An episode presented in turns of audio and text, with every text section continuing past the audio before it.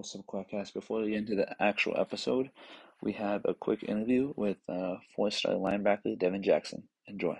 Dev, What's good? Bro, what's Good, up, Devon? bro? What's What's good? good, bro? Shit, not Alright. much, bro. I'm chilling right now. Let's get it. All right. Welcome to Quackcast, man. Uh, really excited to have you on. I'm here with my co-host Michael right now. We What's got good, a man? interview with an athlete. Um, Yes, sir. Really excited to have you on. And uh, yeah, Mike, you got anything to say? Uh, if you don't want to answer any questions, man, just say next question or something like that, and uh, you don't have to answer anything that you don't want to answer. You know. All right, I got you. Yes, sir. I Get it. bet you ready. You ready, Dev? Hell yeah. Basically, just yeah, just gonna be a lot of questions, and uh, yeah. All right, you want to start off? Just introduce yourself. Uh, my name's Devon Jackson. Um, obviously, I'm gonna be going to Oregon. Uh, I go to Oregon in like March, so I'll be there, and you know, not not too long. Um, then yeah, that's what I am. All right, bet. Uh, first question we got is why did you pick the University of Oregon? Mm, it had everything I needed in the school, personally. Um, like football was gonna take care of itself no matter where I went. Um, obviously I had good options to play football in other places, but um, that doesn't. I mean, it affects the process, but not really, because football is gonna end one day. You feel me? And you gotta find what you want to do outside of football. And I feel like Oregon was gonna uh, help me the most with that. Um, Gotcha. And as a uh, from like a branding standpoint, like Oregon is, is just one of those schools. It's like a class of its own. You know what I'm saying? So that's why I picked Oregon. Exactly. For real, man. How how was that um official visit? Right? You went on a visit, right? Yeah, How was that? it was it was chill vibes. Um, obviously, I haven't met the new coaching staff. I haven't even talked to the new coaching staff yet. But Oh my god. yeah, I Yeah, haven't not talked- even. No, Damn. no, I've talked twice. That's it. Yeah, to to go along Yeah, yeah. yeah, to go along with that, um new coaching staff, I think you and maybe a couple other guys, you're the only one to really um you know stay back. You didn't uh you didn't decommit or anything. Why why'd you do that? So they need to. Um, it didn't. Like I said before, it doesn't matter who's coaching me. Football's gonna take care of itself. It's Oregon. It's not like he's gonna bring some bum and then we gonna just go downhill. Like it's it's Oregon, bro. It's bad. So like like I said, so they brought in you know just a brought in a defensive guy, and I feel like that's part of you know trusting the process. And a lot of guys didn't. As a defensive player, I mean, I couldn't ask for nothing more. You know, nothing more. I could have decommitted and you know looked somewhere else and went somewhere else, but then look what I would have missed. You know what I'm saying? So that's why I mean I stayed and like I said, Oregon would give me the best opportunity for outside of football. So why would I go somewhere else just because the coach leaves? Exactly. Yeah, that's crazy. Um, Would you how say- do you, let's go, you go ahead, Mikey. Would you say that? Oh, he left.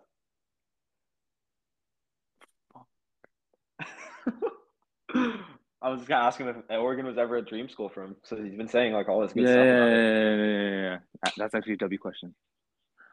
But um, he left, so Uh, no, I think I think he lagged out or some shit. it's all good. He seems chill. Yeah. All Is it Devin? to go to Devin. Is it Devin or Devon? Oh, I don't even know.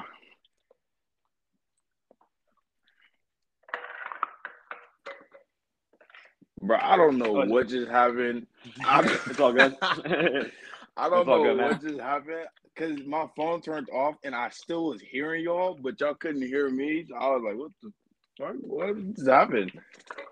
that shit happens to me all the time. I'm like, All right. "What?" I was just gonna ask Hey, you, chilling. um, was Oregon ever like a dream school for you, like growing up, or Uh, did you have like a different dream school? Nah, Nah. my dream school was LSU, but I will say my mom's wanted me to go to Oregon. It wasn't like a pressure type thing. She didn't. I mean, she didn't really care where I went. Just make sure I had good education. But like when I was in like sixth or seventh grade, it was either Clemson or Oregon, which is two schools she would just be like, it would have been cool for me to go to.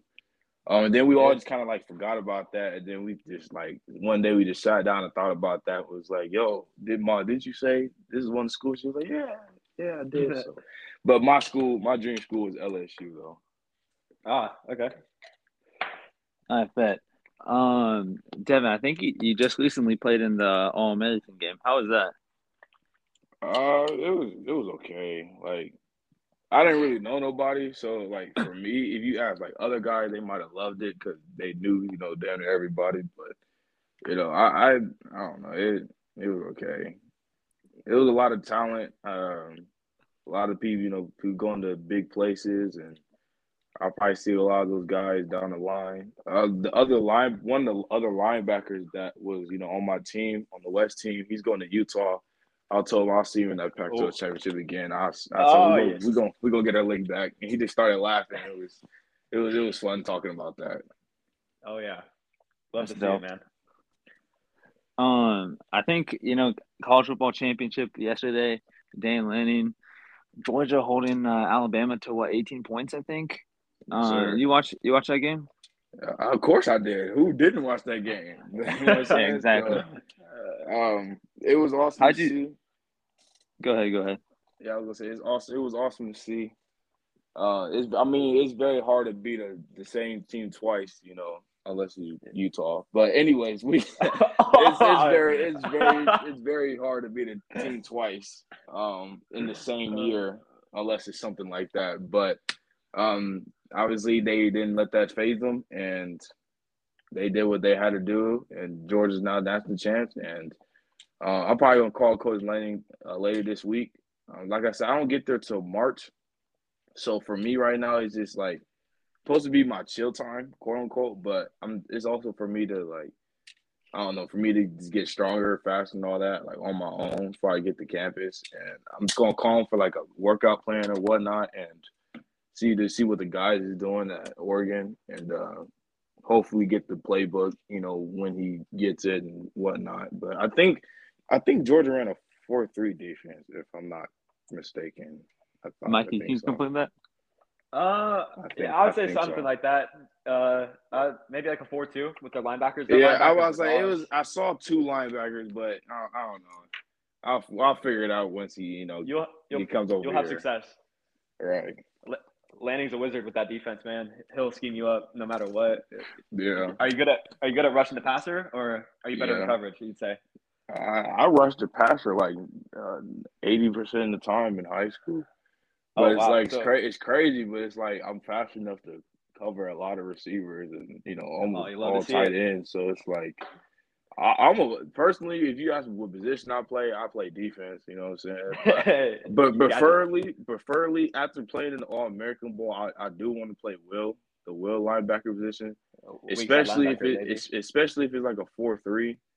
yeah. Uh, like I don't necessarily want to be the Mike necessarily, but like I said, I want to be the will. But also, it's like wherever he puts me first. So Yeah, team player, man. I love to see it. Uh, I got one more question for you. How do you think we'll be learning under uh, Justin Flowe and Noah Sewell? How will that like affect your game? Do you think? Yeah, I Um, Those guys. I mean, it, it'd be cool to like pick up like instinct part of their Yeah. game, but I can't necessarily model my game after them because we're different type players. Um, like Flowe is not Flowe. Noah is a heavier type dude. Like I'm too, I'm close to the two ten mark, but I remember uh, Coach Wilson told me he came to campus at like two seventy or some some crazy like that. Like we're not. Shit. It's like it's like we're not. I don't know if that's true or not, so don't call me on that. But it's like he's way.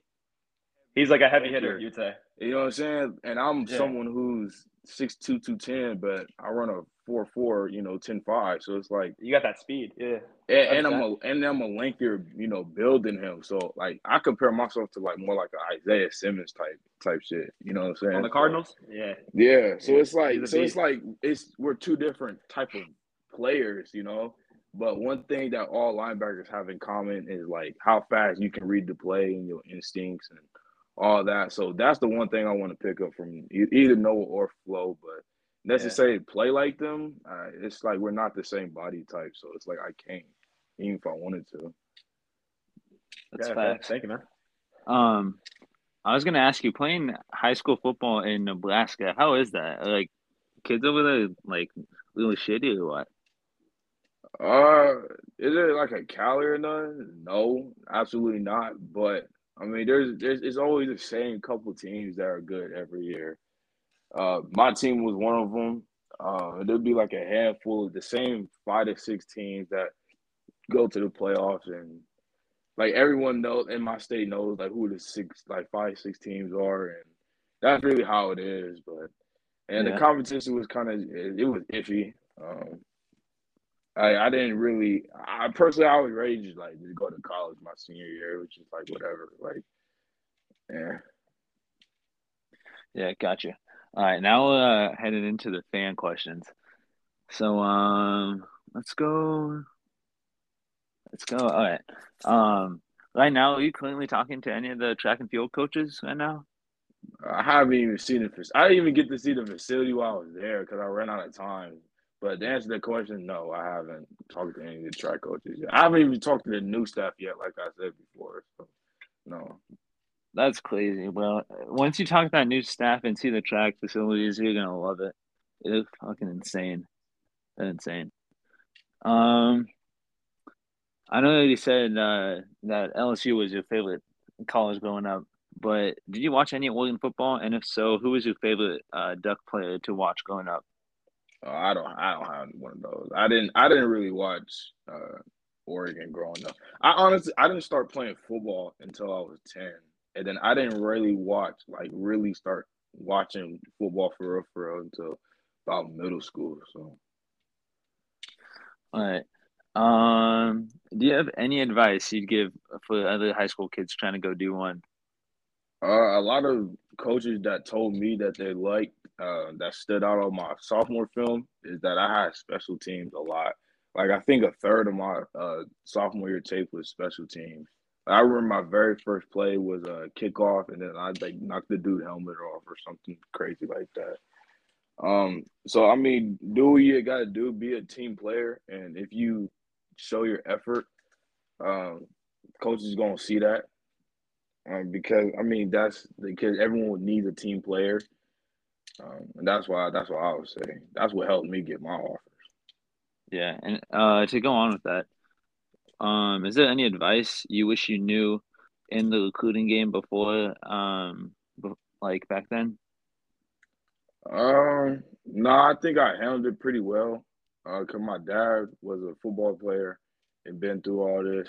Um, and my dad was the 32nd place player in the country when he was getting recruited. So he already like I already from both my parents that already went to college and kind of went through this in some way, shape, or form. I already knew what to expect from you know some certain coaches and certain programs, and like, I I Gotcha. feel like I was cool. Gotcha. Um, all right, this one. Who's your favorite linebacker of all time? Uh, probably LT, you know, Lawrence Taylor, because I mean he's arguably best linebacker. In some people's opinion, best linebacker of all time. So I guess the back back to the instinct part, like that's you know something I'm trying to get. Like, um, yeah, probably LT. Gotcha. Um, I know you kind of already answered this before, but uh, is there any NFL player that you model your game after? Yeah, Isaiah Simmons for sure. And then someone that is like, he's also a different type build from me. Um, Michael Parsons been going crazy all year, and his his big thing was is instincts as well, and just he out just outworks people and outplays people. So uh, Isaiah Simmons and then Michael Parsons too. Yeah, got you. Um, I think that's about it, man. You got anything else you want to say? Nah, sir, you got you you guys asking questions, I just answer them. Yeah, well, I think that's I think that's it for today. All right, thanks for coming on, bro. I appreciate you. All right, no problem. All right, congratulations. All right, have a good one. You as well. Let's get it. Welcome, welcome back to the seventh episode of the Quackcast. I'm your host Vlone, and I'm here with my two new co-hosts to the podcast. I got Jack and Alec. You want to say what's up, boys? What up? What's up? And uh, yeah, we're back on the seventh episode of the podcast. Got a lot of stuff to talk about. As you guys know, we didn't do an episode last week, so got a lot to catch up on. Got lots of football, basketball, lots of news, and um, yeah, Jack and Alec are here today. I think they're going to be a new two guys for the podcast permanently. And um, yeah, you guys ready? Yeah, let's get Yeah, it. let's go. All right, let's get it. Um, yeah, basically, like I said, last episode, last week we didn't have an episode, so we got lots of stuff to catch up on. And yeah, let's get started off with the Washington defensive tackle transfer, Sam Taimani. I did not see this coming. What about you guys? I did not either. I'm gonna I'm gonna be honest here. I I really didn't see him coming. I was in shock when we landed him. I mean, he's been good at Washington his whole career. He's not really, he doesn't even have a sack in his career, but this guy's a run stopper. He had 43 total tackles last year, two punt defections. We could have guys like that with energy would be huge for our team next year. And he had 24 In- assist tackles. I mean, it, it was a big win, given the fact that we lost Jayson Jones to Auburn. So True. he comes Yeah. in, he can replace what Jones was doing. True. Yeah. I mean, this guy's 6'2", 330 pounds. This guy's a beast. Um, like you said, without Jayson Jones, we need someone to fill in that spot, and hopefully he can do that. Four seasons with Washington, he had uh, 71 tackles, one and a half tackles for the loss, and two pass deflections. It's not bad. And uh, yeah, okay. You guys got anything else to add on that? Uh, not on him. Yeah. Uh, No. No? Okay. Um actually to go along with Jayson Jones going to Auburn, we just had DJ James, former cornerback, just commit to Auburn today. We just heard about that like what an hour ago. An hour ago. Um, but that I gotta say, I'm kind of surprised he went there and not um Miami with Cristobal. Because if I'm not mistaken, uh, he was at Alabama until Cristobal came over, and then um, now he he ended up with us. Yeah, you're right. He was I he think- was linked to Alabama in some way. I don't remember exactly how. That's where he grew up. That's yeah, where he's he grew from, up. That's where he yeah, he's grew from up? Alabama. Okay. Yeah. Yeah. when he left, I honestly thought he was going to go to Alabama, trying wanting to win a national championship. He has a fire about his game where he wants to win. Like after that pick six he had in against UCLA, he was so hyped. You could tell he was posting it on the gram. But it's going to be a tough loss. I thought he was going to go to Yeah. Ole Miss too. He It visited will Ole be Miss. it'll be a tough loss. Yeah. I agree with that. Yeah, he was he was really good, and we're losing uh Mykael. I, I didn't think Mykael was actually gonna declare for the Yeah. draft, but That's kind of a surprising one. And Verone McKinley Yeah. declared for the draft. So yeah, our secondary is McKinley pretty, too. pretty exactly. depleted. But But I uh, mean, help there's plenty of talent in the transfer portal that we can replace guys like that with. the transfer portal's crazy, and Yeah, we got one of those really guys in is. Christian Gonzalez, the Colorado safety. Facts. This guy's a 200 pounder. He's been great for his career at Colorado so far. He's been a menace for us to deal with, and it's a good pickup for Oregon, honestly, with everything that happened with our defensive backs in the last couple days. Exactly. Yeah, he's we got him and uh we got the Colorado defensive backs coach, so Yeah, that's that's a nice pickup. yeah, and coming along with the Colorado corner coach, we also have his son, who, if I'm not mistaken, is a top 110 recruit. Uh, let's confirm that. Let me see. I'm looking this up right now. Yeah, he's Yeah, yeah, yeah. I know yeah. he's top, 87, 150, 87. He's yeah. 87 on composite. he is a very So solid. yeah, but I'm um, also with that DJ James, I remember he went to Miami and he posted on his Instagram. Cristobal had him at the Ritz Carlton. That's crazy. Yeah. All for a visit. That's insane. yeah. Cristobal's got the bread, just signed a huge deal. But Miami, they also out. they have those. uh They got those allegations, right? Mhm. The I'm teachers went on strike because they were mad about how much money. Yeah, they were mad about how much money Miami used to get Cristobal, 80 million, because they had to buy him out from Oregon and then give him the Yeah. new deal. Yeah. Yeah, and actually to go along with that, our um NIL thing, I think it's called Division Street. We just got um we're going through some uh an investigation right now from the NCAA. Oh, really? Really? I didn't. Yeah. Um so we have th- we have that NIL thing, the Division Yeah. Street. And uh do you guys remember that Airbnb? You know, we had uh Noah Sewell with that thing. Yeah. Yeah, that's That sick. was- They're like rotating players to Yeah, build yeah, yeah. that house for people. Yeah, so that was all through the uh, Division Street, which I think Sabrina Ionescu is like the head Um, chief in that or something. I know she's involved. Yeah, yeah, yeah. I- She's involved in that. What her specific role is, I'm not sure.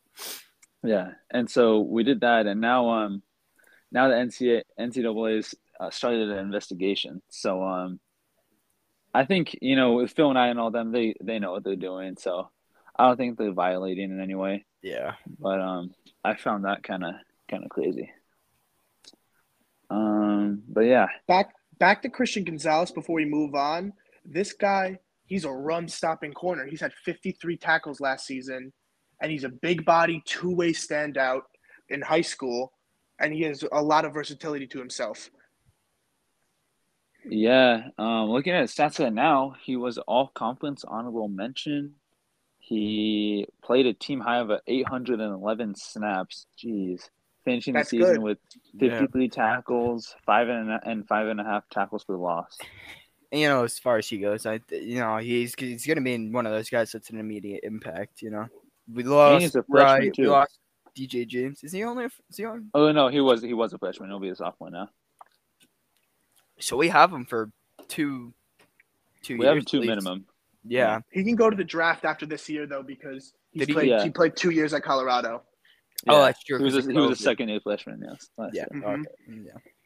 But um, yeah, uh, PFF rated him uh seventy one point one, which was the fourteenth best among all the Pac twelve corners. So Pac-12 deep defensive backs were pretty deep this year. There was a lot Yeah, of good sure. ones. yes, facts. To be an honorable Um, mention, that's a big deal, Yeah. especially as at his age. Facts.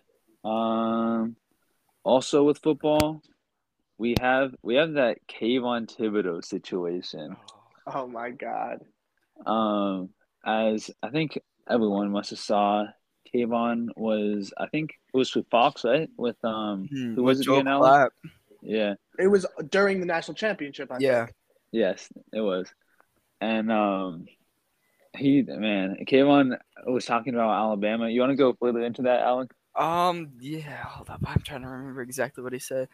It was something along the lines of Alabama. You're expected to win the national championship, and he was kind of. He- He was said saying- there was a basically saying your degree at Alabama wasn't as big of a deal, and That's something All the they West Coast. get you to to do is go there to play football. They don't care. Yeah, about exactly. Basically, is what he, he was saying.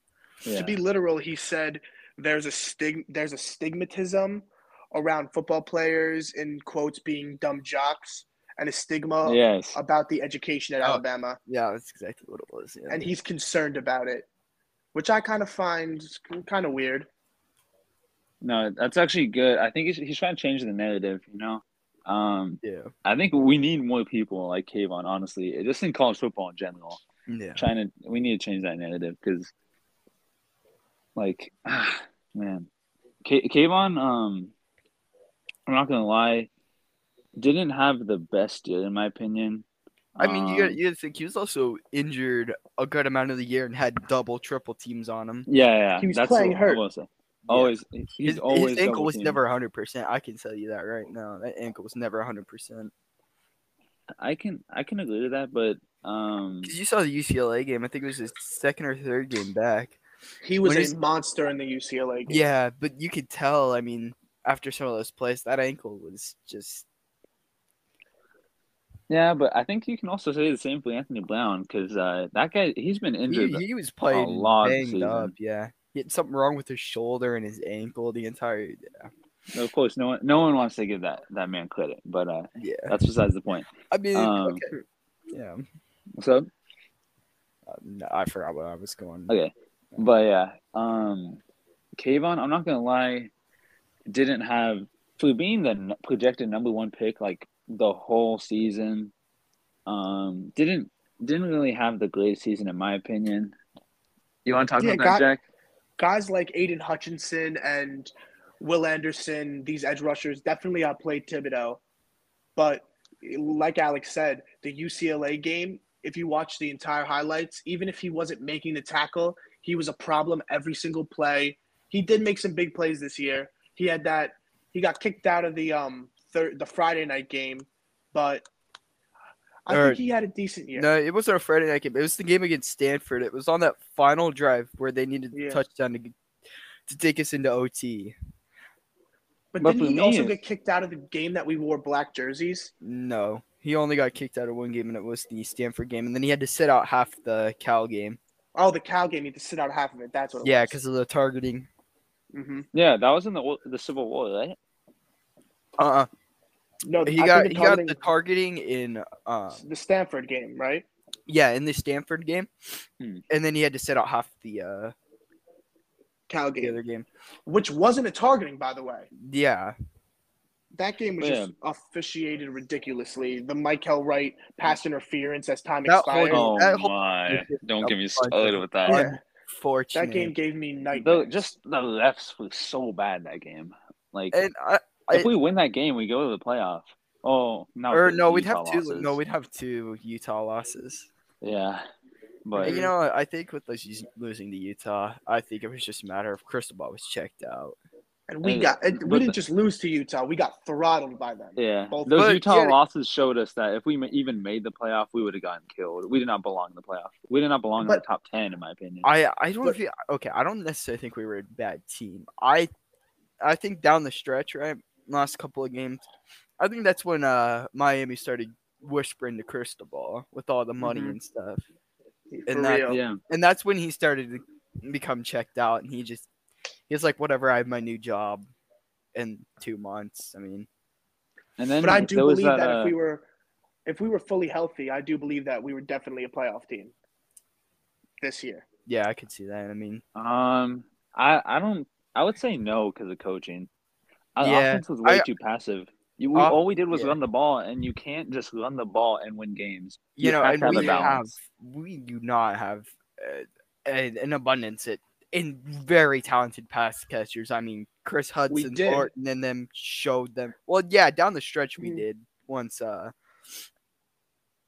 oh, But I'll- That was crazy. Yeah, that second half all in the our wide Oklahoma game. receivers leave yeah, too. but I mean, it, it showed that Thornton and Franklin and them they're they're gonna be something to watch for in these next. They're going to be great, especially. Chris Hutson. He's going to be great. I mean, sleeper. these- That guy's a sleeper. hmm yeah, But um, yeah, Kayvon. I guess I guess the talent's always been kind of there. We've always seen the potential. But for me, it's more Kayvon as a teammate. Because um, I mean, we saw this guy. He was selling his jersey for like what seven thousand dollars, right? seven hundred. Oh, Seven oh, he was like he didn't want anything lower than 700, I think. Yeah, Yeah, I mean, um, he's just uh, I don't know. I mean, I don't. I I'm not shocked by him selling him for that much. I gotta say, you know, he's projected to be a top five pick. eh. For, and he always had been. Yeah, since that freshman year. I've I've I don't- know. I've heard some stuff that he's like a little cocky and um, you know, kind of like um I- I've heard some stuff stuff like too, but it's like coming up as the number one prospect. He's always been the best player at his position.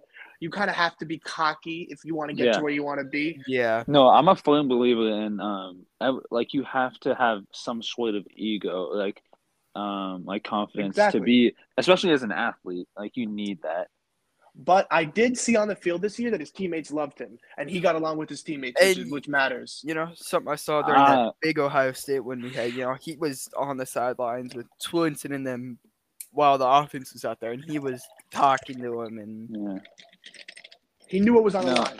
I, Yeah, I always qu- I was always qu- kind of questioning his, himself as a person and, and as a teammate, but I think that um that press conference, uh, that interview thing he had in the championship game, it really showed like how um how smart he is, yeah, I mean, he is a very smart guy. Like, He really showed his, his super true smart, and he's maybe like the selling the jersey for seven hundred dollars. Um, maybe like, um, obviously, I don't think he's trying to rip us off, but I think he just knows like he's gonna be a number one pick, you know. So He's gonna be a t- he's a top five guaranteed. I mean, whether Yeah. that's pick one or pick five. I mean,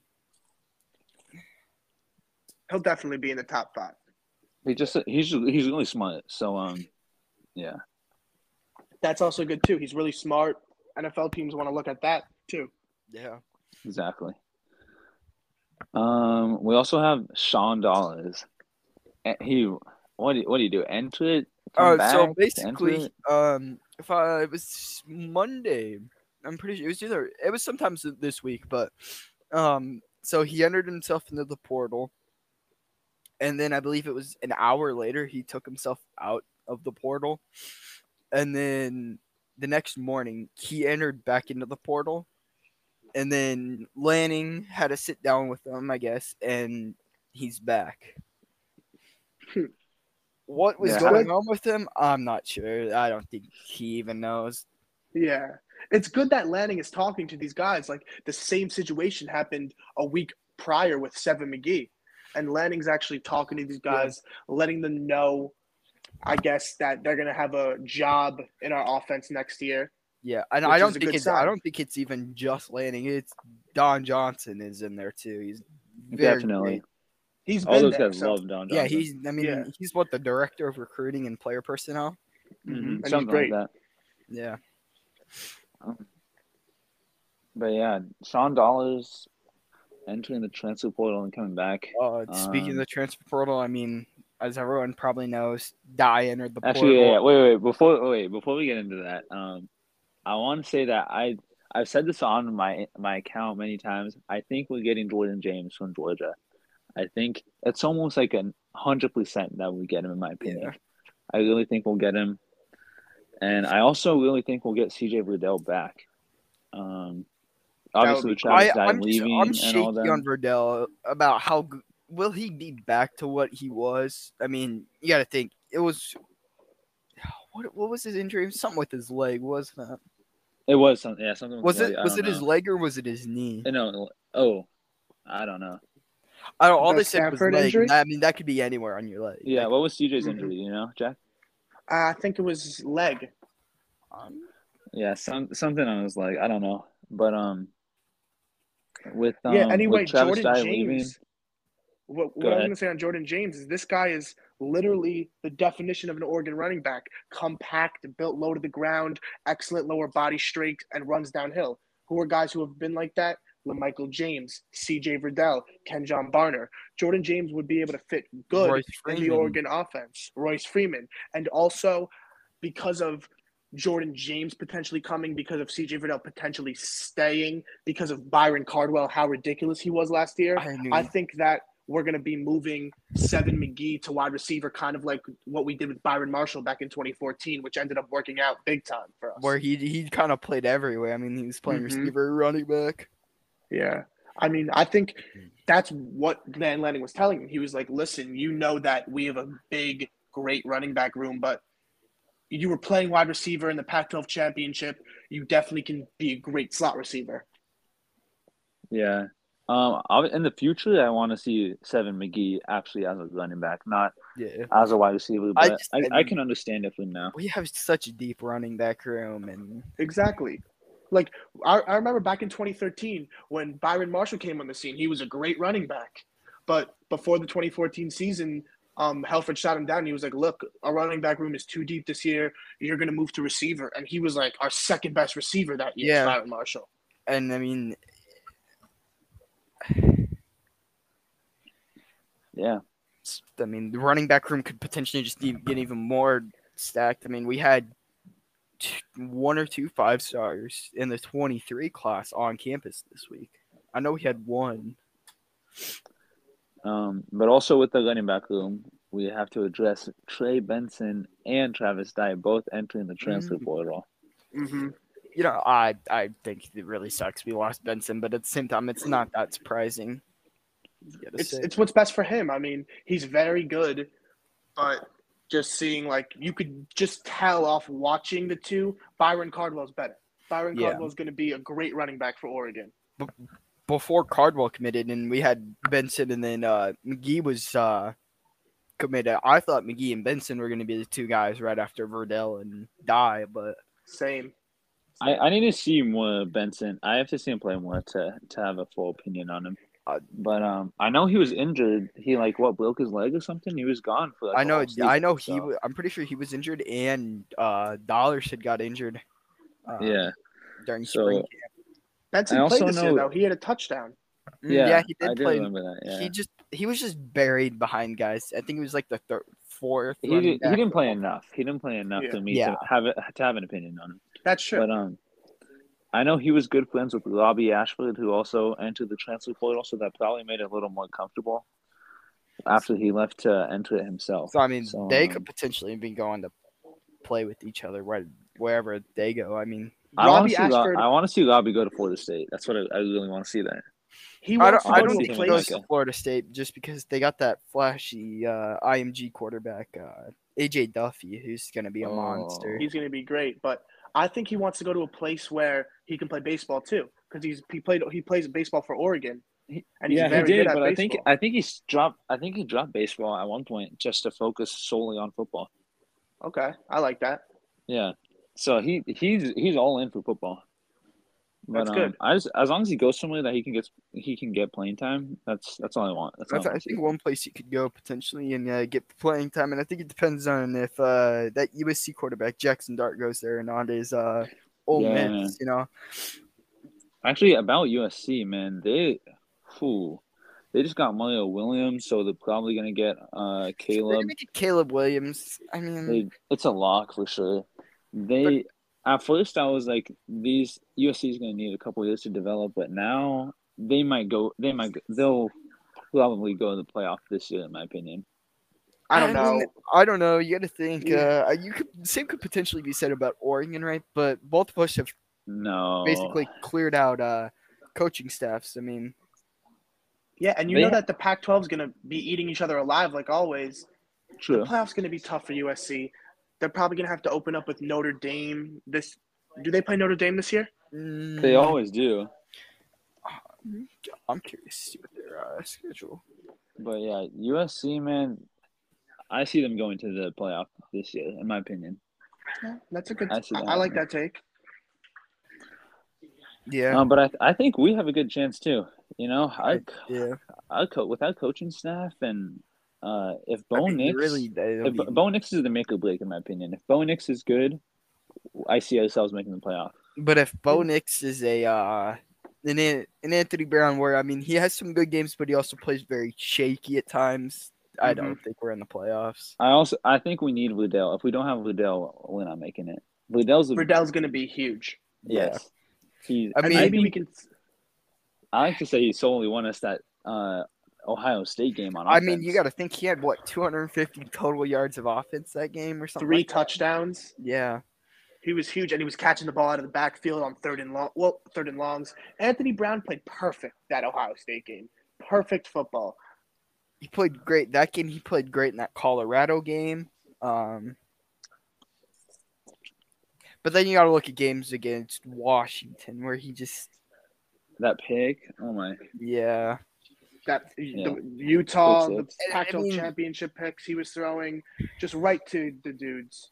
Yeah, And these dudes I mean- are good. Like Devin Lloyd and Nephi Sewell are good linebackers, but he was just throwing the ball right at these guys. I They mean, didn't and you got to think for that the ball. pick. There was what 40 seconds left in the half, and he could just take spin Ooh, Out of Oh, bounds, that one he pick just- was ridiculous. Yeah. That was awful. trying to do something. I mean, that's one of those. He's just trying to do too much. he at tried to. Joe Burrow.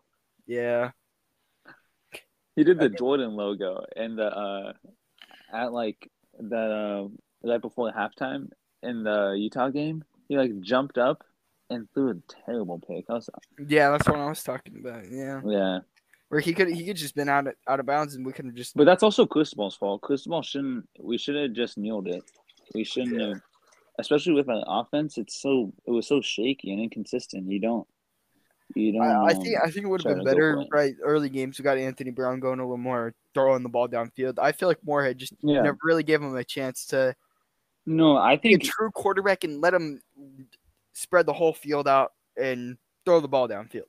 I used to think it was Moorhead, but now that I think about it, I think it was Cristobal. I think it was Cristobal because we had the Moorhead could same thing with Justin Herbert, and I know Anthony Brown was good, was really close with Moorhead. So, Yeah. Especially and even when we didn't have Cristobal for the Oklahoma game, and it was just Moorhead the second half, we got to see Anthony Brown actually go deep. Yeah, I think if we if we had that Yeah. for a lot more of those games, and we didn't have this like compressed down, run the football and throw three yard passes, we could have won a lot of those games. And we would have been more dangerous to other teams, like knowing that we had a deep ball threat. I mean. Our And- receiving room was loaded this year. I don't understand how Cristobal got any of these receivers to commit here to just exactly. to just run block the whole season. I, I think I Exactly. think the big guy that recruited him. I think uh, he lies Mac. to them because that's what I remember when Micah left. His dad commented or tweeted or whatever, and he was like, he was been lied to multiple times and all this stuff. Well, with that, I think something happened that we don't know about because out of nowhere, when we're we're we're still in the playoff, all we need to do is beat Utah twice, and Yeah, out of nowhere, M- Micah Pittman transfers, and Johnny Johnson and Jaylon Redd are now out for the season. That was sus. yeah. that definitely was. That definitely was. And before we Um, move on, I w- I just want to say Auburn football is turning their attention strictly to Robert Ashford. oh wow, Are they really? Yeah, they were on Caleb, but now looking like he's going to USC. They're strictly on to Robbie Ashford. And if I'm Robbie, if a team like Auburn's strictly onto you, I'd go there. Yeah, Yeah. I mean they got they got Jayson Jones and DJ James. Might as well get um get Robbie too. Yeah, I mean, They're taking Oregon. But I think I definitely mean, Robbie is from Alabama, so I could see him going back to Auburn, going back home and playing for them. hmm True. Especially But, with um, Bo Nix coming here. Exactly. I think, but I also think, um, to add on what we just said, I think if we had that second half of the Oklahoma game and we like call plays like that all the way back against like Fresno State and them, we would have actually had a good passing game. We we we'd be we would have beat Fresno State by twenty plus, not beat them by seven. I mean, they weren't a horrible team, but Uh, offense would have been so much ta- better. talent wise, we had way more talent than they did. Way more talent. But in reality, their quarterback was better than Anthony Brown. Their quarterback was ended up being one of the best quarterbacks in the country, Jake Haener. He was Yeah. great this year. He was great his whole career at Fresno State. I think he's in the transfer portal now. Uh, no, no, he him- came he back, he actually back, ended up came back. going back to Fresno State. Uh, people Yeah. said he was going to go with uh, DeBoer of Washington, but uh, he ended up uh, going back to Fresno State. And, uh, Washington, That's it sounds cool. like they're running with that uh, flashy five star from the 2020 class, 2021 class. Yeah. What about Dylan Morris? He's gone. Man, man's terrible at his job. I'm just, I'm going to be straight up. He's not, no. He was brutal against us. Yeah, he was. But yeah. Um Okay. We got um Travis Dye entering the transfer portal. We talked about that already. Uh, We touched base on it slightly, but we should be talking about that more. That's a huge deal. that's uh, it's a big loss for us. I mean, I I think now with uh Dye transfer portal, if he doesn't come back, I think Verdell's staying. Yeah, I agree. I think I think Verdell's just gonna kind of wait and see what Travis does, and then It's been way too long for for Liddell to not uh, declare for the draft. I think he would have done it a long time. and time. they have till what what is it, February fourth, I think, S- something like something that. like that. It's early February. It's in the first two weeks of February. I know that much. And look, like if I'm correct, Travis Dye led the Pac-12 in all-purpose yards this year, right? Yes, he did. This Yeah. guy's a this guy's a good running back. He might not be a full-on starting running back, but he'd go to any college in the country and be a tool for their offense. I think most most colleges he can go and be a be a top running back. Yeah, be the top a running tool. back in that running back room. He could be an insert guy in the NFL. Like he's he has some tricks up his sleeve. You know, I Exactly. mean, not only can he not only can he just get the ball in his hand and just run through you, he can catch the ball out of the backfield. He's just very versatile. I mean, can do it all. Gus Johnson says is the best. When Travis Dye is even, he's leaving, and it's facts. Yeah. Yeah. Um, we also have DJ Johnson uh, officially announcing that he's returning back in 2022.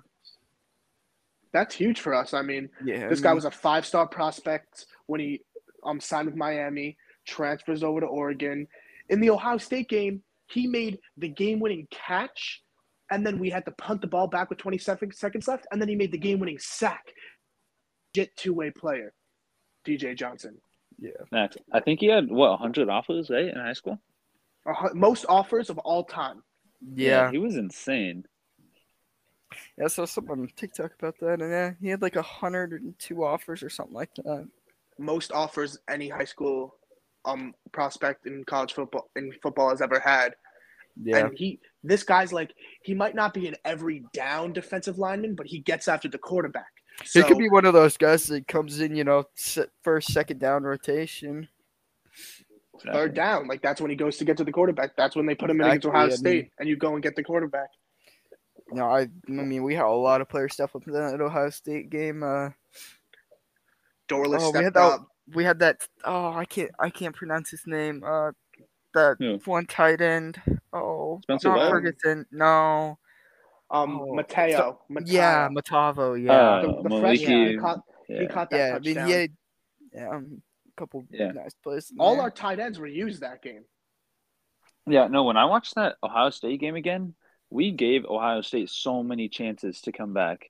And they just We- never we really did, and I mean, we couldn't stop only- that passing attack. I mean, We, Garrett Wilson. no one in the country can stop that passing attack. That's attack. true. I mean, The only touchdown they scored in the first half was because Mykael Wright and Jordan Happel were looking at their man. Yes. yeah, Yes. I think That's that the was, only touchdown they scored in the first half. that that was more of uh, Ohio State just going fast, and uh, Yeah. the Ritter just didn't have it ready. Yeah, I mean, no, no, no, that's a, that's something I want to touch up on too. I think we need to run tempo like those teams do, like Yeah. Ohio State and like Alabama. All those teams they run tempo, and it We gives them the momentum. power the tempo. and I mean, we we have. I'm not saying we have Ohio State level wide receivers, but I mean, a couple of our top guys. I mean, Troy Franklin was a five star coming out of high school, number what three wide receiver Chris Hutson was highly touted coming in. From St. John Bosco. Um, Yeah. Thornton was an elite receiver out in Maryland. Yeah, they not might they might not be as good as Ohio State's receivers, but they have as much they have the potential to be as good. we them. yes, mm, we very much do. Ohio State this spring in their receiving room, they had Chris Olave, Garrett Wilson, Jameson Williams, Julian Fleming, and Jaxon Smith-Njigba. As mean, well as That's um, insane. Oh, I forgot his, I shouldn't think of his name. Emeka. Oh, Egbuka. Marvin Harrison. Yeah, and, and Emeka Egbuka, who Wait, was, what uh, was what was Smith-Njigba's uh, stats from that uh, Rose Bowl? uh, he had like oh 15 God. receptions, three touchdowns, 411 yards, I think, something like that. That's insane. I mean, He he tore us apart. I mean, they're gonna have two receivers go in the top 20, Olave and Wilson.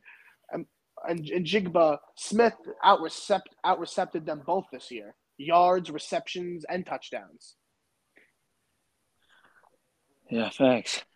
Okay. Um, I think now let's move on to basketball. yeah. Got t- two big wins this week. UCLA and USC. Man, those are huge. Yeah, it's it's been a great couple days for the Ducks. Couple days for the Ducks. Thursday night going into Pauley Pavilion, taking out who I think is the hands down best team in the country in UCLA, and then following that up a d- two days later, just going a couple miles down the road and beating USC, b- blowing out USC, controlling the game the entire game. Entire time, was- yeah. yeah. Great days, great couple of last days for Oregon Ducks men's, putting us back in consideration for the tournament. Matt Prehm just tweeted before a couple hours ago that we were 91 in net before Thursday night's game.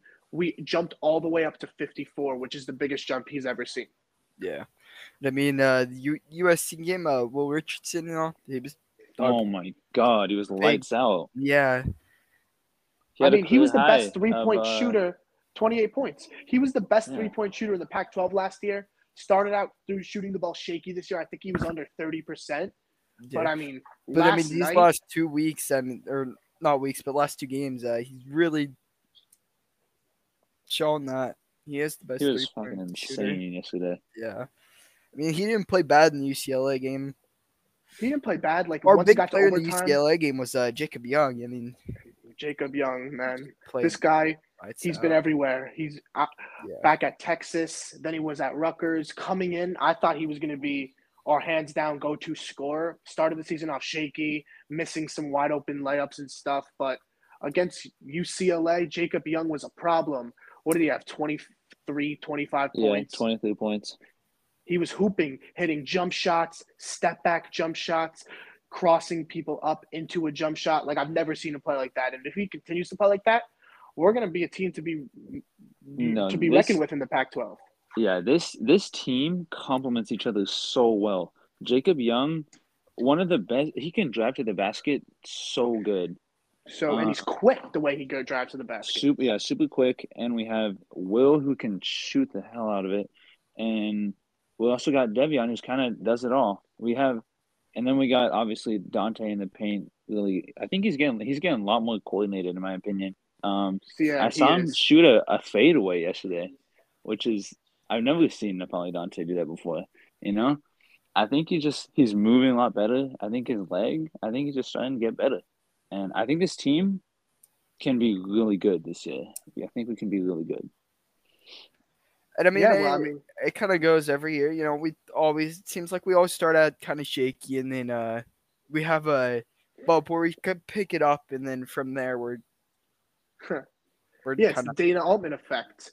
Dana Yeah, Altman is the best coach in college basketball when it comes to February after. I guess we're starting a little early this year. We're, we're in mid-January, but you knew that this was going to happen with the Dana Altman team. We get better as the season goes on. Like this is the biggest team we ever had. We have two seven-footers yeah. on the court at all times most of the time. And Kepnang was showed last year in the tournament that he can be an impact in a basketball game. If N'Faly Dante can really shape himself into the five star he was coming in, be more controlling and possessive with the ball when he's in the paint, using his feet more, like he He's has been the so last two better. games. He's sealing people off now. He's finishing at the rim. He's getting rebounds. Like Kepnang has always had more energy than Dante, but Dante's definitely more talented. Yeah, Dante can move really well for being like seven foot and I don't know how much he weighs, but he moves really well. And with the And, knee um, injuries. Yeah, and yeah, with that huge um what is that? That huge thing on his leg. He tore his um, ACL last year. So I know we got injured. I couldn't remember exactly what it was, but This team man, they complement each other really well. And Dana obviously one of the greatest coaches in college basketball right now, in my opinion. I mean, I mean, uh, uh, going back to that UCLA win, uh, Dana, that was his 700th win, and he's only what the I believe the 11th coach or something like that to do it. It's a very uh, Very little list. yeah, it's a Yeah. very short list, and uh, He has the most wins in Oregon history and Clayton, I think. yeah, He's up there with the Blue Bloods. He's up there with Bill Self, your John Calipari's, your Yeah. Coach K's. He's one of the greatest coaches in college basketball right now. And yeah, I think um another thing to also say is that uh, I think Will Richardson said after the Civil War game, they just they kind of just started playing as as teammates more, and um, yeah, they he didn't care about Yeah, who's playing and who's not. Yeah, they just stopped caring about playing time, stuff like that, and now they're just playing like as a team, and it's really showing. Like two top five upsets.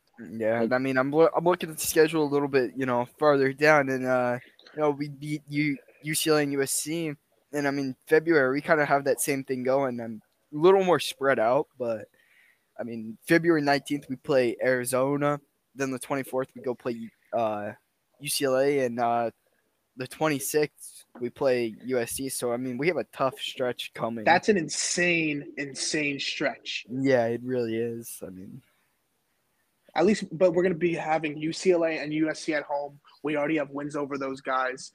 Yeah. Unfortunately, we only go to Arizona this year. But they've been good. Arizona. they really have. I mean, they've not been a bad That'll team be a tough one. year. The Pac-12. I But mean, I, I think if we three can play like we did against USC and UCLA against Arizona, I think we can beat them. we yeah, I think we can And- beat anybody in the country when we're playing at our best. I I think the game that really showed that uh the potential with this team is that Baylor game. I mean, Baylor Exactly. they they're very good. Won the tournament last year. And we were with we were in with them the whole game. we we only lost that game by eight, and I mean, We were leading the game. the yeah, no, we blew time. that game. Yeah, We've won five straight games. I mean, this could be the turnaround Oregon basketball needs. Six losses right now. I mean, you see teams win national championships with 10 losses. So I'm not worried right now. I just think we need to keep on winning games. We need to keep our foot on the gas pedal if we want that our at large bid. I don't want to come around early March, this Pac 12 tournament, fighting for our season. yeah. Exactly. And um yeah, this basketball team's really coming around. I think just I think as a fan base, we needed those two wins because everyone is so shaky on a on the basketball program. I think I just as a And fan base, we needed those. especially with everything that's happened with Oregon, like losing to Utah in those games, Cristobal leaving, Oregon basketball starting off bad. Like we really needed this. These Mm, I mean, we start we started off terrible. I mean, like we got embarrassed by BYU. That wa- that one weekend, the start of the season, we got embarrassed by BYU. We We got basically embarrassed get by shut down by St. Mary's, embarrassed by Houston. Yeah, Awful weekend. and BYU was in Portland too. Yeah, that was bad.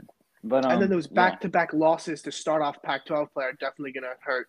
Arizona State and Stanford. I mean, The I feel like if we game. played them now, we would be blowing those I mean, teams out. we got to think Arizona. We only lost by two in that game against Arizona State. So I mean, it was a very close game. And then uh, Stanford, we only lost by three. So it's one of those you just go in, you fix your mistakes, and you beat them next time. Yeah, like the Arizona State game, we couldn't score. Our leading scorer was Frank with 17 points, Yeah, and the second high scorer was Suarez with 11. yeah. And then I'm looking at the uh, Stanford game. Where's the Stanford game? at? But um, yeah, the uh, the past couple days as an Oregon fan have been pretty crazy.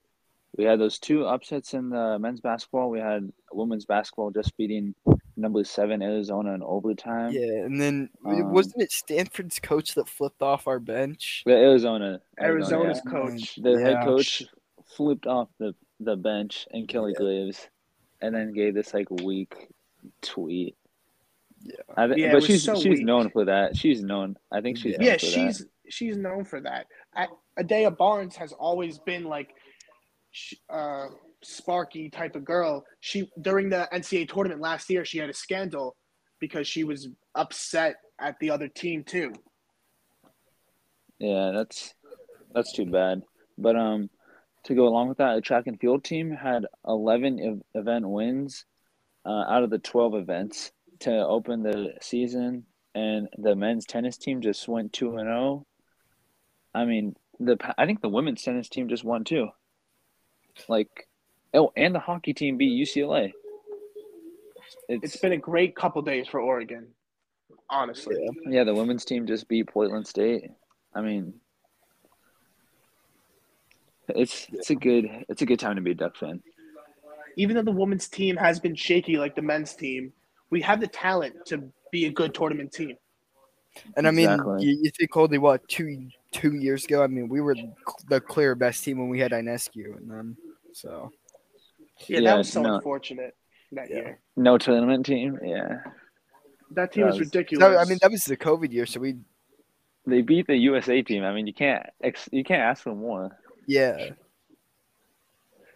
But, yeah, um, I mean that I went to the UConn Oregon game at UConn and we blew them out. I I was for sure I thought we were gonna cakewalk through March Madness that year, women's wise.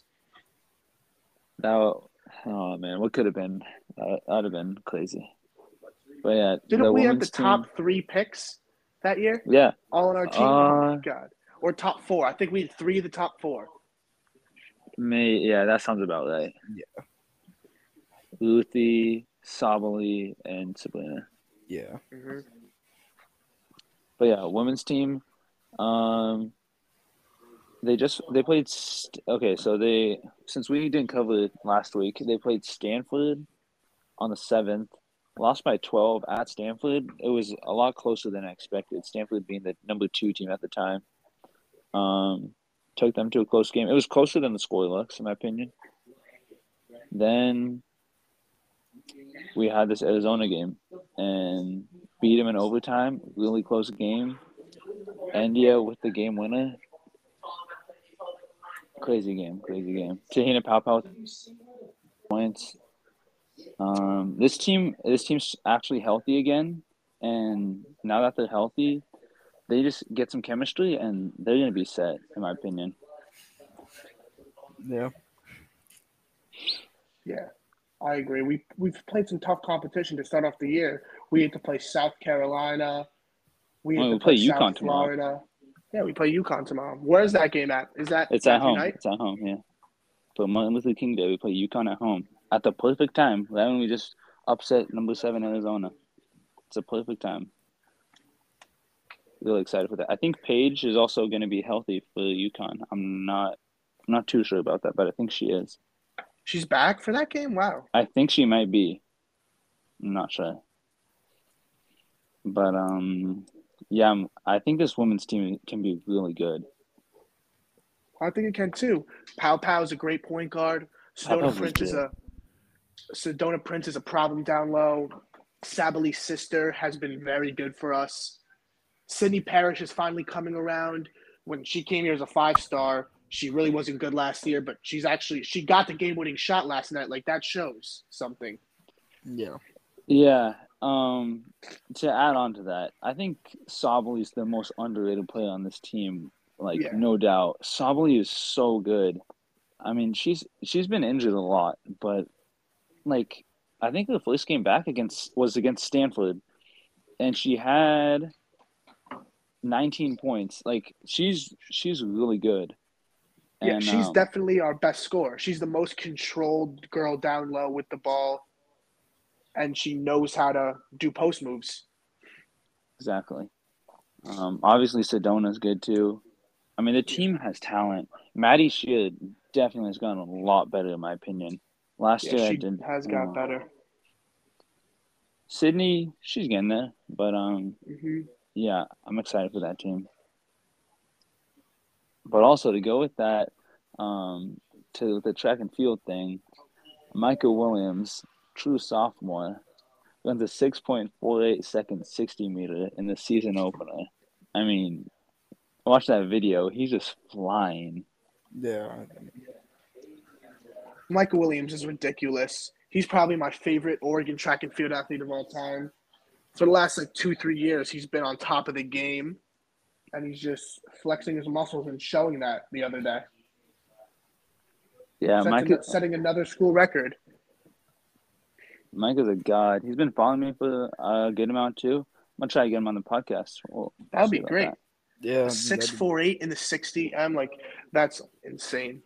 He, so yeah, before that he had the school record, but now he just lowered his own record for the school. So. And it's a, The he's a sophomore field in the effect. season opener. It's yeah, crazy. that's insane. He's insane. But um, yeah. Uh, also we have Junior Siavii. I think that's how you say his name. He was a former Duck and uh, also played in the NFL. And the defensive tackle ends up dying at 43. And I think in jail too. Yeah, Yeah, that was prison. sad. Go ahead. The Kansas City Star reported Junior Siavii died at the age of 43. Wow. He was waiting trial on multiple charges, but then he was found unresponsible in his cell at 2:35 p.m. in the U.S. Penitentiary at Leavenworth. That's so sad, man. Former Kansas City Chief defensive tackle as well. Yeah. But it's up to, he- to his family. These tragedies have to stop, especially at Oregon. What happened with the um, middle linebacker a couple of years ago? That stuff's just so sad. Yeah, for real. Um, like I said, the hockey team won. Uh, I think actually, formerly that Chris Duarte, I think he just had another kid. He did. He did have another kid. He he was out for a couple games. I saw him talk about it, having a kid. He was just like, "It's the best feeling in the world. There is no chance that I would ever play a basketball game when my wife is having my kid, and it's the most important. And his kids are the most important things in his life, basically. Yeah, Which I, I, think love is Duarte, nice. man. I love Duarte. Chris Duarte, One of the most underrated Oregon basketball players of all time, in my opinion. easily. This guy could shoot at a high level. Probably one of the best perimeter defenders we've ever had. Got steals all the time, active hands, and he could take the ball to the rack. He could dunk on people if he wanted to. Had some great dunks last year. That that dunk against UCLA, and he was hitting step was back threes against consistent, Iowa. too. Very he was hit, consistent. getting twenty every single game. Mhm. And um, yeah. Oh, I know. We have. I have to. Uh, I got some questions from the fans, or from my followers. So uh, yeah, I think we'll end it off with um some questions, maybe some Yeah. uh, like some hot takes if you guys have any. Yeah, okay. And yeah, okay. Um, first question: We have thoughts on Travis Dye situation. It's unfortunate. Uh, you know, I but at the same time we have a great group of running backs right now, a bunch of young guys, um, with potential for Verdell to come back and Dye didn't rule out not coming back to Oregon, so I think we're still very much a player to have him come back. So Definitely. We'd all be down for Travis Dye to return. If he doesn't, we wish what's best for him because he's gave so much to Oregon throughout his career. His whole family has. Troy Dye, the great Oregon middle linebacker. But it is tough to see him go. But like Alex said, it's the Oregon Duck running back room and it's loaded, and we always reload it. Exactly. Running backs are, um, I would say, uh, they're kind of replaceable at the college football level. very much in the And, NFL is too. You could say that. I mean, most replaceable Yeah. position in football. Obviously, Travis Dye. I mean, that guy. He was very good for us. Very consistent. Probably the best player on o- offense the whole year. I, th- I think he was probably the best player on the team the whole year. Yeah, honestly, but, I yeah. mean, oh, I, Him and, I like him and Noah Verone Sewell. McKinley. Him and Verone McKinley were probably our two best yeah, players, I mean, and Noah Sewell. Noah Sewell. I mean, Stool. I mean, last two, this year, last year, he's been. He's been there. so consistent. mm, And um, okay. Uh, next question: Thoughts on the running back situation and moving forward? thoughts on the running back situation and moving forward. I mean, like we just addressed, Dye, Dye enters the portal. Jordan James, this four star who's currently committed to UGA, who's an Oregon type running back. We all think that he's probably going to end up in Eugene yeah, and come next. he was just on a visit. What was it, Friday or yesterday? I know he was just on a visit one of these last two days, and uh, I mean, we had a couple 2023 guys come in. Yeah. We had another Georgia commit. I think wide receiver who um is starting to show interest in Oregon too, right? No, um, possibly. I don't. I don't. I know. saw Duck Swag post something about that. um, you know, keep going with the running back recruiting. Uh, you know, 2023, there's a uh, USC running back commit. Uh, he's on a visit currently in Oregon. So that could also be something. But at the same time, the 2023 guys aren't going to have much effect on Dye. I think it's more uh, that Georgia running back. Yeah, I think it's a Georgia running back, but like talking about Oregon running back future, we're gonna have guys to commit just because we're Oregon, we're a premier school. Byron Cardwell showed how he can be, how he could possibly be one of the best running backs in the country, maybe even starting next year, and he's young.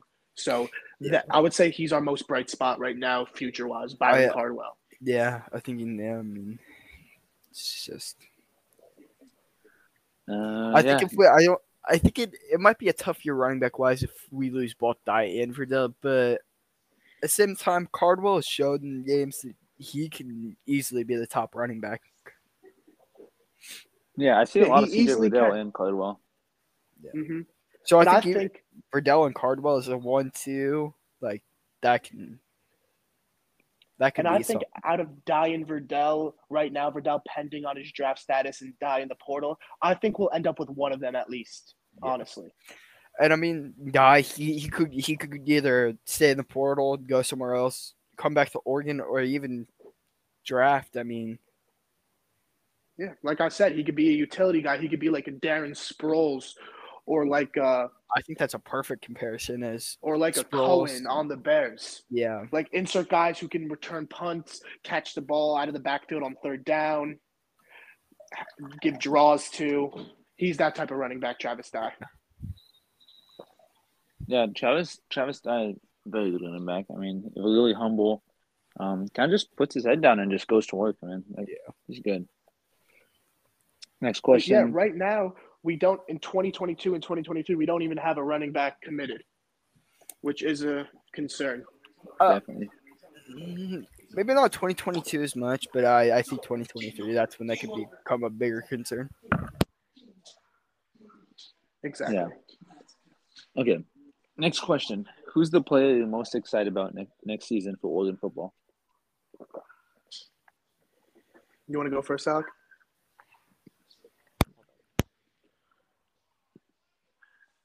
I think Who's the player most excited about next season for uh, football? Um, I have to. Uh, so offense wise, there's there's a couple of guys. Uh, you know, Troy Franklin, Chris Hutson, Bo Nix. They're Hutson, definitely up there. underrated.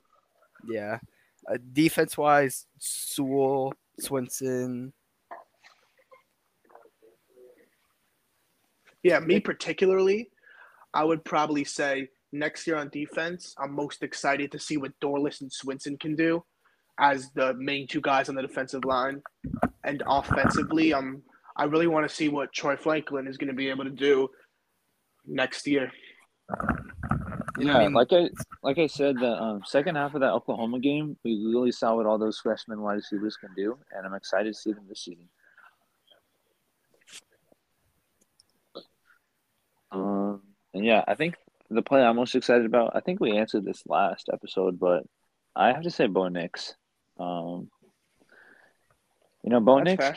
he's either going to take us to the he's he can take us to the playoff, or he can take us to a, a six game season. You know, it can it's it's going to be either or. I don't. I have no and idea. I mean, Bo Nix was not a bad player in the SEC, and you got to think defenses in the SEC are are significantly better than defenses in Pac-12. True. Very true. I mean, you got to think he's he put up solid numbers his freshman year against Bama. Didn't play against Bama this year with that ankle injury. Yeah, I, I, just, and I, I, gotta think say, as a quarterback, I just I hope Danny Dan Lanning isn't like uh, Cristobal and is scared to if I don't want that that top quarterback is playing bad and uh, make a move yeah, mid game. Yeah. I respect it. Like I think that Bo Nix is going to be better than some of the Oregon fans who are mad uh, uh, initially because they want Ty. Uh, think Be- this guy, he threw a lot of picks last year, but those SEC defensive backs are tough. I mean, his first ever career game was against us. He didn't look that good, but he made plays when it mattered to beat us that year, and I thought we were a very good team that year and I mean we were an Arizona State loss from the playoff. from the playoff. Exactly. Either or, an Auburn an Auburn loss or an Arizona State loss. Yeah, exactly.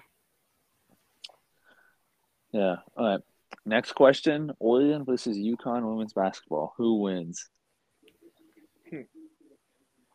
I'm gonna have to take UConn, especially if Paige Bueckers plays. She's a problem. I think she's the best co- women's college player in the nation. She might be the best player I've seen since Sabrina. You also have Aubrey Griffin, who was the five-star prospect coming in two years ago, who's finally starting to shape up for UConn. Geno Auriemma. This year, give me UConn over Oregon, women's wise. But don't get me wrong. I think Oregon women's team is loaded enough with the talent we have and the coaching staff in Kelly Graves to beat anybody at any given time. Uh, I, I'm I'm honestly gonna have to disagree. I think uh, we saw it yesterday. The fan base that we had for that Arizona game was crazy, and I think um, just college sports in general, a home home court advantage. We even saw it with Baylor. You know, the team was not good back then, but we played Baylor at home and we almost beat them. So um, I obviously I haven't watched UConn enough to to really have a exact opinion, but I'm gonna have to go with us because you know we have them at home. Our team's starting to come together, coming off a, a overtime win against the no, number seven Arizona. I, I like the odds. I think this is the perfect time to play them. The pit crew needs to pop out tomorrow versus UConn. Exactly. The fans, exactly. The the fans though at the Arizona game were packed. Those photos and those people all the way in the nosebleeds, like it was crazy. Yeah, Alec, you got anything on this or not? I mean, I can't really touch on the women's team. I don't watch much of them, so All right, that's all good. Um, favorite hobbies you guys have? Uh, next question is favorite hobbies you guys have besides watching slash covering sports. I'll go first. I mean, I like hanging out with my friends. I like Yeah. spending time with family. I like playing sports. I played all three sports in high school. My favorite sport is basketball. uh, you know, you uh, being out with friends, you know. Uh, Um, Having a I'll, I'll good time. You know, I like. Um, I recently just got into sports betting a little bit, so um, trying to definitely get better at that. Um, also, I love uh watching movies, movies, uh, and um, also food. I like reviewing food. Yeah, I like eating food too. I'm a food guru, I would Yeah. say. Same. I actually go with that. I'll say um, I like Five Guys better than In and Out, and I'll uh, I'll I'll die for that take. You, want to know what's crazy? Guys. I've never even had In and Out. I'm an East Coast kid. Oh yeah, yeah, yeah. I, yeah. There's no In and Outs in Oregon. There's like one, but it's so deep from like Portland and Eugene. Yeah. I've never had In and Out. You know, I I've heard it's uh, very overrated. I gotta say. It's Yeah, the I've heard it's California people too. love it, but if you're not from California and have it, you get to like have an actual opinion and like see that it's not that good. Yeah, that's true. Um, who's the best football recruit? Is the next question. Which That's- year? This 2022? As like this upcoming year. I would have to say it's Devon Jackson, just because of his versatility at linebacker, his size, and his speed. Devon Devon Jackson or uh, oh, what was it? What's the corner? Oh, Tu- Jaleel Jaleel Tucker? Tucker. Yeah, He's very good. both And are don't all- both also are don't very sleep good on- players. They're both very good players. Like those are our two best recruits rated wise, and also don't sleep on Harrison Taggart. This guy's a track runner and he plays linebacker. And we're gonna have a speedy, speedy linebacker core next year with Taggart, Jackson, and Sewell, who are all speed demons at the position. As well as Flowe, assuming he stays healthy. I mean, that's Flowe been and his Sewell will be nasty. yeah. Exactly. And I mean, oh, I mean Keith Brown too. He was injured good amount of this year, but Oh yeah, I forgot about him too. and then we had Bassa come down and play linebacker from safety, and I mean he played. Bassa was huge fantastic. last year, this year. Yeah, I would. Um, I gotta go with Anthony Jones and Devon Jackson. Both had him on the podcast. Both sick interviews, and uh, I see Devon Jackson, crazy athlete, but um, Anthony Jones, we got the the Texas flip. I like Yeah. him too. I I I don't think anyone saw that flip coming. No, no one did. Just, just like uh, Travis Hunter at Jackson State. Oh my god, that was Yeah, that that's was- that's yeah. history right there. That's Yeah. I, They got um, another guy. They got a wide receiver too, I think, who was Kevin like Coleman. four He was star, he was down. He was down like U, us, USC, Miami. and he's good. Kevin Coleman. Yeah. Okay, last question for the episode. We have what should Oregon basketball be ranked next week in the AP poll? Um, what should Oregon be ranked next week in the AP poll? Unfortunately, even after two huge wins, we're not going to be ranked, and we don't deserve to be ranked yet. That doesn't mean that we're not right now. If the season ended today, we would be an at-large bid into the tournament based on our net, but we won't be ranked. We wouldn't even be ranked if they ranked 35 teams. We wouldn't even be in the top 35, honestly. Yeah, that, that's a fair point. I, I think we'd have to give us a couple more weeks to really show if we're ready. I don't know, man. Two top five wins on the road. That's Yeah. not. That's like damn near impossible to do. That is real. true. But I mean, I- six losses, the six losses we've had, I don't think they're going to be able to rank us. With some with some of them being very embarrassing losses against teams we should be beating. Well, I mean, if you do break it down, like our six losses, BYU, Houston, and Baylor all, are all ranked teams. Yeah. Stanford and. Arizona, Stanford and Arizona State are Pac-12 teams. Anybody can beat anybody in any given day in the Pac-12. Yeah. So those these losses, they're weak losses because we're a better team. We're a better team than most of these losses we've took. But yeah, Wait, so who's the who's the last loss to? I don't know. I, I was trying to think. St. Mary's. Oh, St. Mary's, who I they were ranked when we played them. I think. I think they're a solid team. Yeah, they're good. They've always been Um, good in the West Coast Conference. They're always compete the second best team to compete with Gonzaga.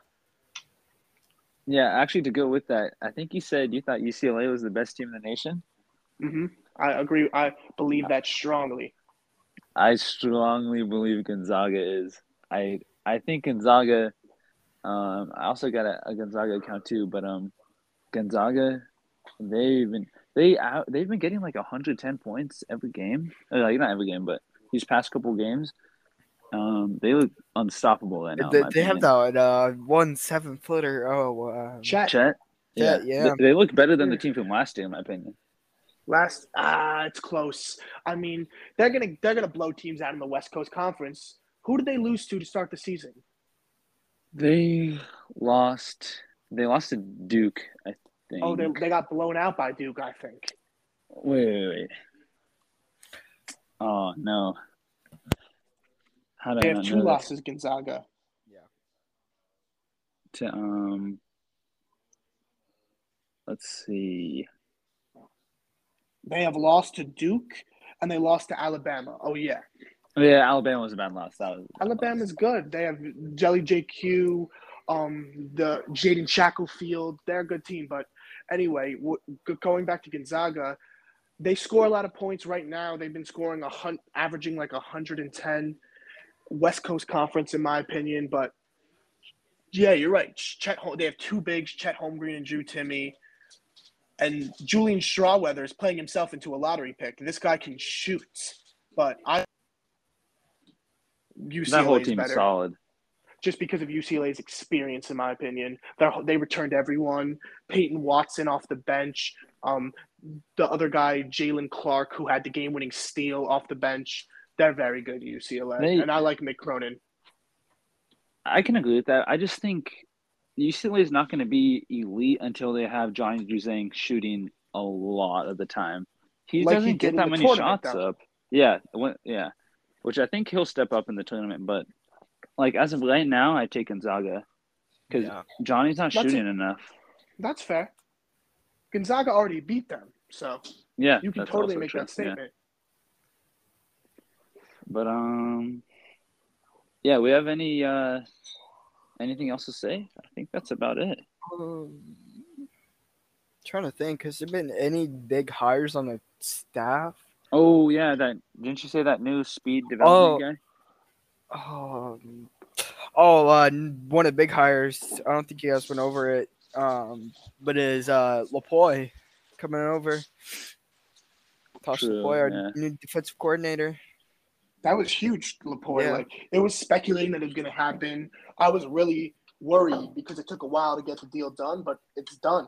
Yeah, I, I think mean, that's a huge pickup for Oregon, honestly. yeah, and look, looking at uh spots he's coached, I mean, Cal, Washington, Bama, had spent a little time in the NFL with the Browns, Falcons, and Jags. He was on Urban Meyer's staff this year, right? Yep, he was. That was a mess what happened with Urban Meyer, but I heard Tosh Lupoi the players actually liked him. Yeah, and I mean some of some of the guys he sent and put into the NFL, you know, that he's coached up, uh, Jonathan Allen, Reuben Foster, Minkah, Daron Payne, Daron Rashaan Payne. Evans. Yeah, that's real crazy. It's Ala- it's the Alabama effect, but it's also the coaching, the experience. If you're telling me NFL we're getting a coach who's worked under Saban at Bama, I'm all for it. Honestly, Yeah.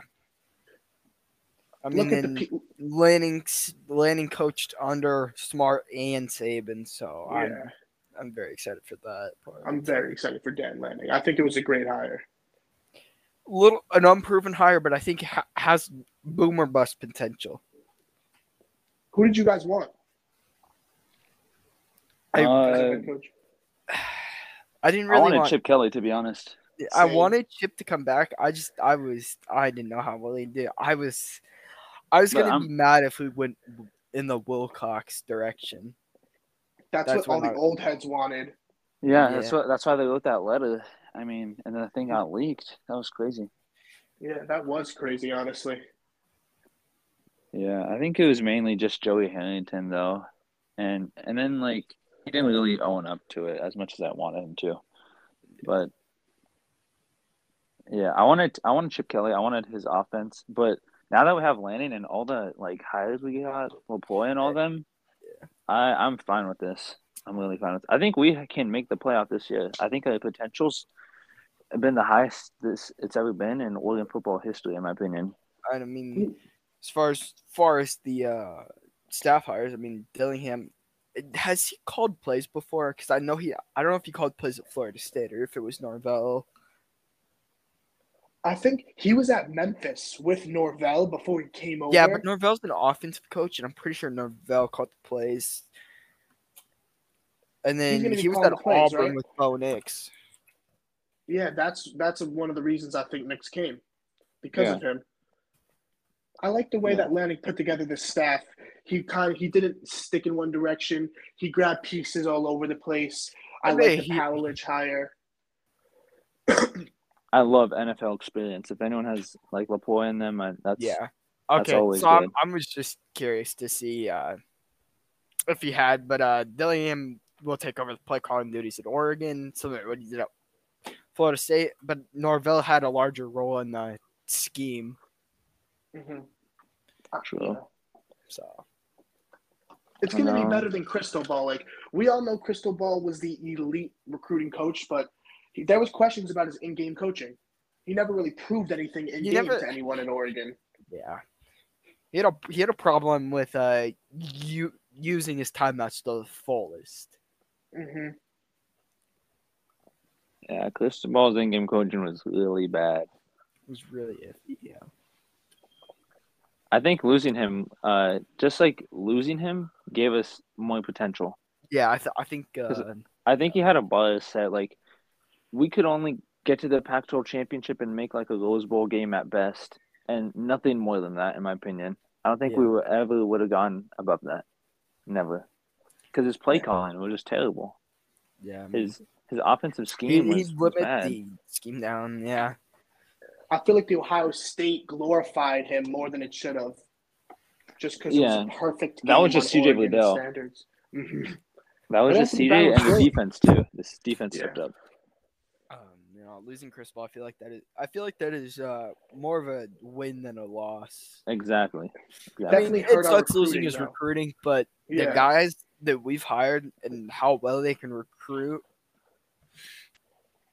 I mean, Yeah, it's true. Honest- and Lupoi. They can recruit. Dan Lanning put together that Georgia defense. Guys like Nakobe Dean, Kelee Ringo, Jordan Davis. Like these guys are monsters. It's Yeah. weird how the only news we've heard though is coming from Georgia commits who played offense. But I think down the road, this winter and early spring, we could be landing some Georgia defenders. Yeah. I'm surprised we didn't get the uh, Georgia corner that entered the transfer portal. I was really surprised by that. Forgot. Um, I don't remember his name. I don't You know, and I, I hear people are s- they're they're saying like, oh, it's Kirby Smart's defense and all this, but Kirby isn't the one that's out there calling the plays. No. Yeah. Um, I think that about does it. I'm really excited with this episode. Honestly, I think we did. I think we did really good. Yeah. Um, you know, in this, we'll also have the Devon Jackson interview. It didn't go as well as I would have thought, but um, I'll I'll have Jack and Alex next time. So um, yeah, really really excited for this future. And um, yeah, thanks for coming on, guys. I mean, And- fun My pleasure. opportunity. Yeah. Yeah, I'm excited. All right, Me too. See you guys next week. All right, yeah. And um, yeah, you guys got anything left to say? Um, I'm out of things. Yeah. Same. I'm all burnt out. I mean, we we went over the big things. You know, the basketball wins, uh, players entering the portal for us. Yeah, I think that was a good episode. Yeah. Great Right. week for Oregon sports in general. So it was a fun time. Yes, facts. All right, see you guys next week. And yeah, See love ya. y'all boys in peace.